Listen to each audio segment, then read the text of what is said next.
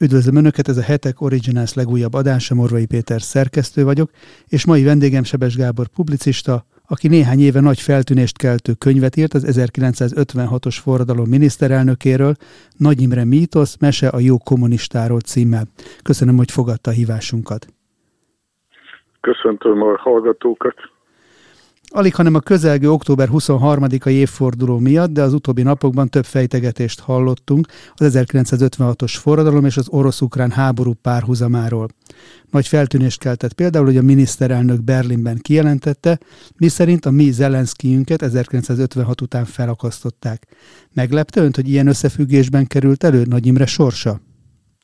Hát feltétlenül, mert akárhogy erőlködöm, semmilyen párhuzamot nem láttuk Zelenszkij és Nagy Imre között, illetve azt a nagyon halovány hasonlóságot, hogy mind a ketten egy bizonyos korszakban népszerűek voltak, van az országukban. Más hasonlóságot nem látok, különbséget annál többet. Akkor esetleg majd térjünk vissza ezekre a különbségekre. Ugyanakkor ezt a sort, mármint a párhuzamoknak a sorát nem a magyar miniszterelnök kezdte, hanem még az orosz támadás első napjaiban a C N N, amely Zelenszkij ukrán elnököt Nagy Imréhez hasonlította, Orbán Viktor pedig a hajdani szovjet agresszor utódjának tekintett Vladimir Putyin pártfogoltjának. Ha a C N N olvasatában Volodymyr Zelenszkij a mai Nagy Imre, akkor ezek szerint a mai magyar miniszterelnök lenne Kádár János? Hogyan lehet ezt a C N N-féle párhuzamot megfejteni? Én nem tudom magamat a C N N gondolatvilágába belehelyezni, értelmetlenek tartom ezt a hasonlatot. Itt politikai propagandáról van szó. Nagy Imre mártírként van elkönyvelve a világban, ezért megpróbálták Zelenszkijhez hasonlítani, vagy hozzá asszociálni a mártírságot. Említette, hogy Nagy Imrét mártírként könyvelik el a nyugati világban, igen, egyértelműen. Ön ugyanakkor a könyvében ezt a képet pontosan árnyalni kívánja a tényekkel, Nagy Imre életútjával illusztrálva, azzal összevetve. Lehet látni arra bármiféle szándékot egyébként, hogy Nagy Imrének ezt a történelmi pályafutását és szerepét újraértékeljék, vagy újra gondolják? Hát a kérdés az, hogy kicsoda. Vannak a, a médiában már többen, akik újraértékelik. Számos cikk jelent már meg, amelyik hát próbálja Nagy Imrét egy szerintem reálisabb módon bemutatni. Nagy Imrét az, er, az elvtársai végezték ki, és ugyanúgy inkább egy, egy belharc miatt sem, mint azért, mert, mert ő a, a demokráciáért, vagy, vagy a forradalom céljaért kiállt volna. Ez az én véleményem, és velem együtt másoké is. Ugyanakkor a történészek oldaláról, vagy a jelenlegi kormány pártján állók részéről nem látom, hogy volna igény Nagy Imre újraértékelésére, a baloldalon meg aztán végképp nem. Egyébként azt a tényt, hogy Orbán Viktor úgy utalt Nagy Imrére, hogy közben nem mondta ki a nevét, lát ennek valami fajta jelentőségét?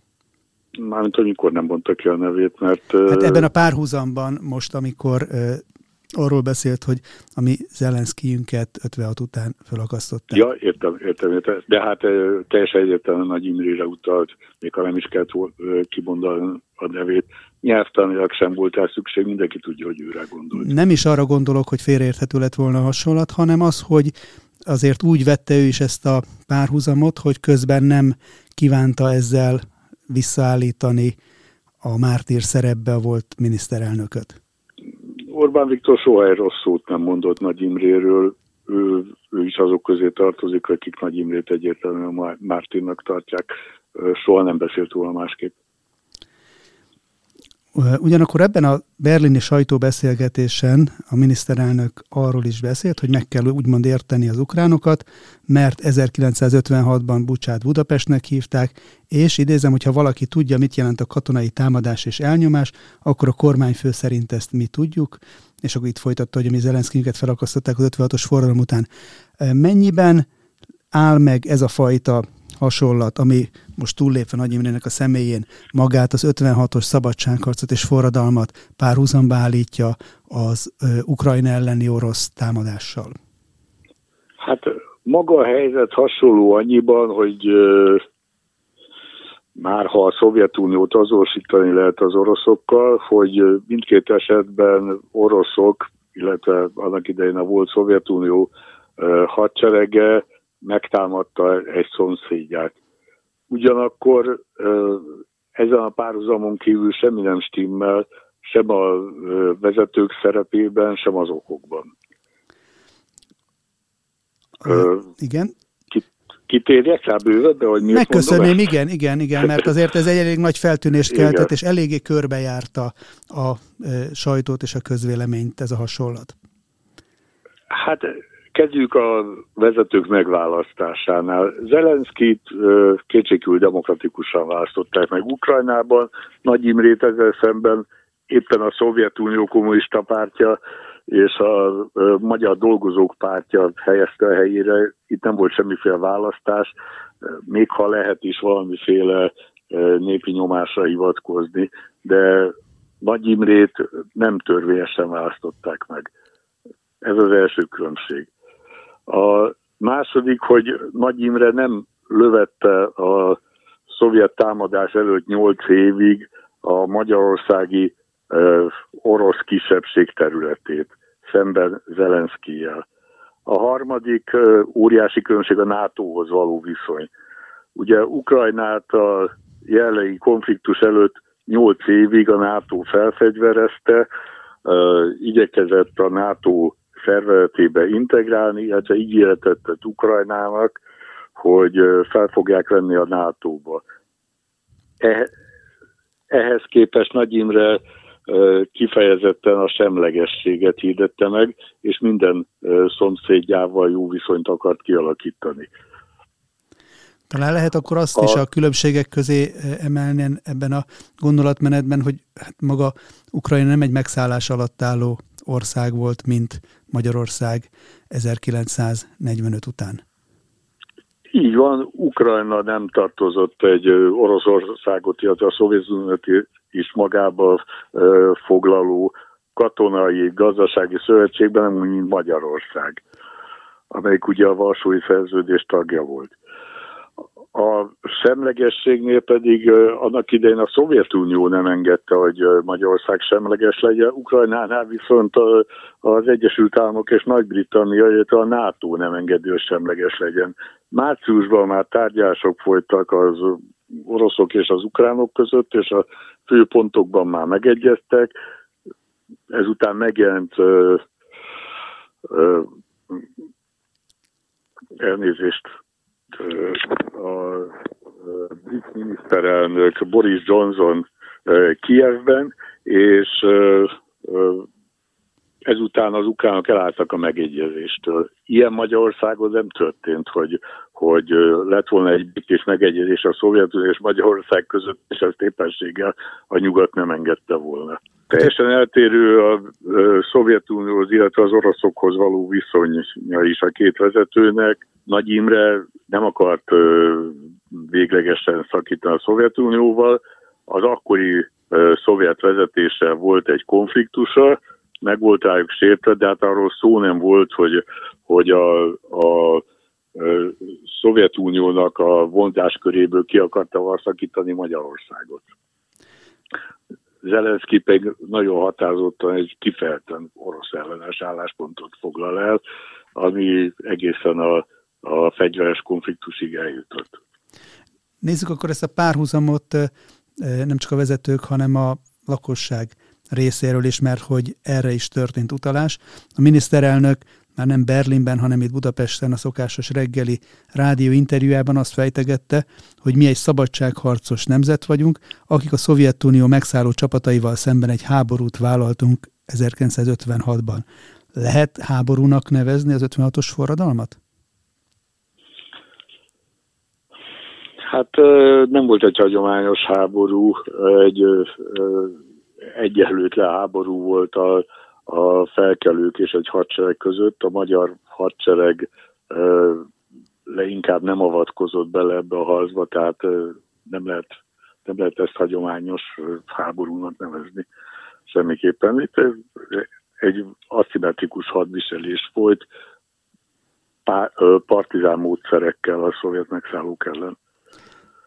Nyilván a két konfliktusnak az időtartalma is rendkívül eltér egymástól. A magyar forradalom az kevesebb, mint két hétig tartott, az ukrán háború pedig most már hetedik hónapon is túl van. Ugyanakkor azt is mondta ebben az interjúban a miniszterelnök, hogy Magyarországnak nem kell elmagyarázni azt, hogy milyen lehet most harcolni az oroszok ellen, mert idézem, ha belegondolunk, akkor ezerkilencszázötvenhatban mi nem azért harcoltunk, mert azt gondoltuk, hogy le fogjuk győzni a Szovjetuniót. Azért vállaltunk egy forradalmat és szabadságharcot, hogy kikényszerítsük a tűzszünetet meg a béketárgyalást. És az tény, hogy november negyedikei megszállással szemben nem bontakozott ki átfogó ellenállás. Jól lehet, Nagy Imre azt állította a híres hajnali rádióüzenetében, hogy a csapataink harcban állnak. Hogy látja ön, az tudatos választás volt a forradalmárok túlnyomó többsége részéről, hogy nem folytatják a harcot a túlerővel szemben? Hát katonai vereséget szenvedtek, utánpótlás nem volt, és akkora volt a túlerő, hogy, hogy hiába kezdtek neki egy harcnak, teljesen kilátástalanná vált. Ennyiben biztos, hogy tudatos választás volt, de hát kényszer is volt. Milyen módon lehetett volna még folytatni az ellenállást? Sehogy. Minket nem látott el a, a nyugat fegyverekkel, pénzzel és paripával, hírszerzési jelentésekkel, mint, mint Ukrajnát. Pontosan ez lett volna a következő kérdésem is, hogy ezt látjuk a februári orosz agresszió óta, hogy az ukrán elnök, meg az ukrán vezetés folyamatosan sürgeti a nyugati fegyverszállításokat, meg a hírszerzési támogatást. Fölmerült egyáltalán ezerkilencszázötvenhatban Nagy Imréjék részéről, hogy bármilyet kérhetnek, vagy kaphatnak?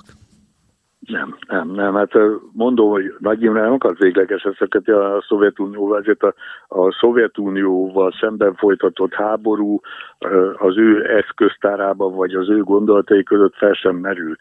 Nem adott parancsot a hadseregnek az ellenállásra, hiába mondta az, az egyébként szerintem szégyenletes utolsó rádióbeszédében, amit mondott, éppen azért szégyenletes, mert nem felelt meg a valóságnak. Ezzel a, a pesti srácokat harcba küldte, mert nagyon sokan úgy értelmezték az ő mondatát, hogy, hogy ő parancsot adott az, az ellenállásra. A valóságban viszont nem adott parancsot, ö, gyakorlatilag arra szólította fel a hadsereget, hogy maradjon a laktanyákban, ezzel kiszolgáltat őket a, a szovjeteknek. Egyébként ez helyes volt, hogy ezt mondta, csak akkor nem volt, csak akkor nem kellett volna a pesti srácoknak sem azt a látszatot kelteni, hogy ő tulajdonképpen ellenállna a szovjeteknek. Azt kellett volna mondani a pesti srácoknak, hogy tartsátok ébren a lángot, de tegyétek le a fegyvert és menjetek haza, ne folyjon a véretek a túlerővel szemben. Sajnos nem ezt mondta. Talán akkor erre az ellentmondásra utalhatott Ungári Krisztián történész is, aki vitatkozva a miniszterelnök kijelentésével azt írta egy cikkében, őt is idézem, hogy Moszkva ezerkilencszázötvenhatban nem engedhette meg magának azt, hogy az utcai harcosokat tárgyaló partnernek tekintse, mert ilyen a kommunizmus történetében sohasem fordult elő. És azokkal, akik ezerkilencszázötvenhatban Moszkvában a hatalom csúcsán ültek, nem lehetett semmiről sem tárgyalni. Most hogyan lehet ezt érteni? Ezek szerint nem volt semmi értelme annak, hogy a e, magyarok fegyvert fogtak a megszállókkal szemben? Ezek verbalizmusok, én nem Ungári Krisztián gondolatében se tudom magam belehelyezni, tehát miért és miről tárgyalt volna velük? Hát hatalmas túlerő volt, nem, nem, nem engedhette meg magát, hogy tárgyaljon velük, szüksége nem volt a Szovjetuniónak arra, hogy leüljön a, a magyar felkelőkkel tárgyalni. Miről tárgyalt volna velük? Itt volt a hadseregük, legyőzte a felkelőket, akkor miről tárgyalt volna mégis? Tehát nem, ér, nem értem Ungári Krisztián felvetését. Összességében akkor, hogy látja, hogy értékelhetjük ezt a miniszterelnöki megszólalás, meg az ennek kapcsán kibontakozó vitát, hogy ez egy ilyen meddő félreértés volt, vagy pedig azért a helyén kellene ezt kezelni? Én úgy gondolom, hogy amit a miniszterelnök mond, az nem történelmi elemzés, és nem azt szolgálja, hogy hogy Nagy Imre alakját jobban belehelyezzük a magyar vagy Zelenszkij alakját az ukrán történelembe, hanem napi kommunikációs, politikai kommunikációs célokat szolgál, egy szimbolikus keretbe helyezve üzen mind a magyar választóknak, mind a külföldi partnereknek. És ebbe a szimbolikus keretbe elhelyezve igyekszik egy érzelmi töltetet is adni az álláspontjának. Hát mindezek a példák és a viták is azt mutatják, hogy magának ezerkilencszázötvenhatnak az alapértelmezésével kapcsolatban is még sok teendő és megfejteni való van, ahogy az ön könyve is igyekezett ehhez hozzájárulni, és most a közelgő évforduló kapcsán nyilván fogunk még hallani az értelmezésekről továbbiakat. Sebes Gábor, nagyon köszönöm, hogy a rendelkezésünkre állt, és további szép napot kívánok, köszönöm a hallgatóknak és a figyelmet. Én köszönöm a megkeresést, viszont hallásra.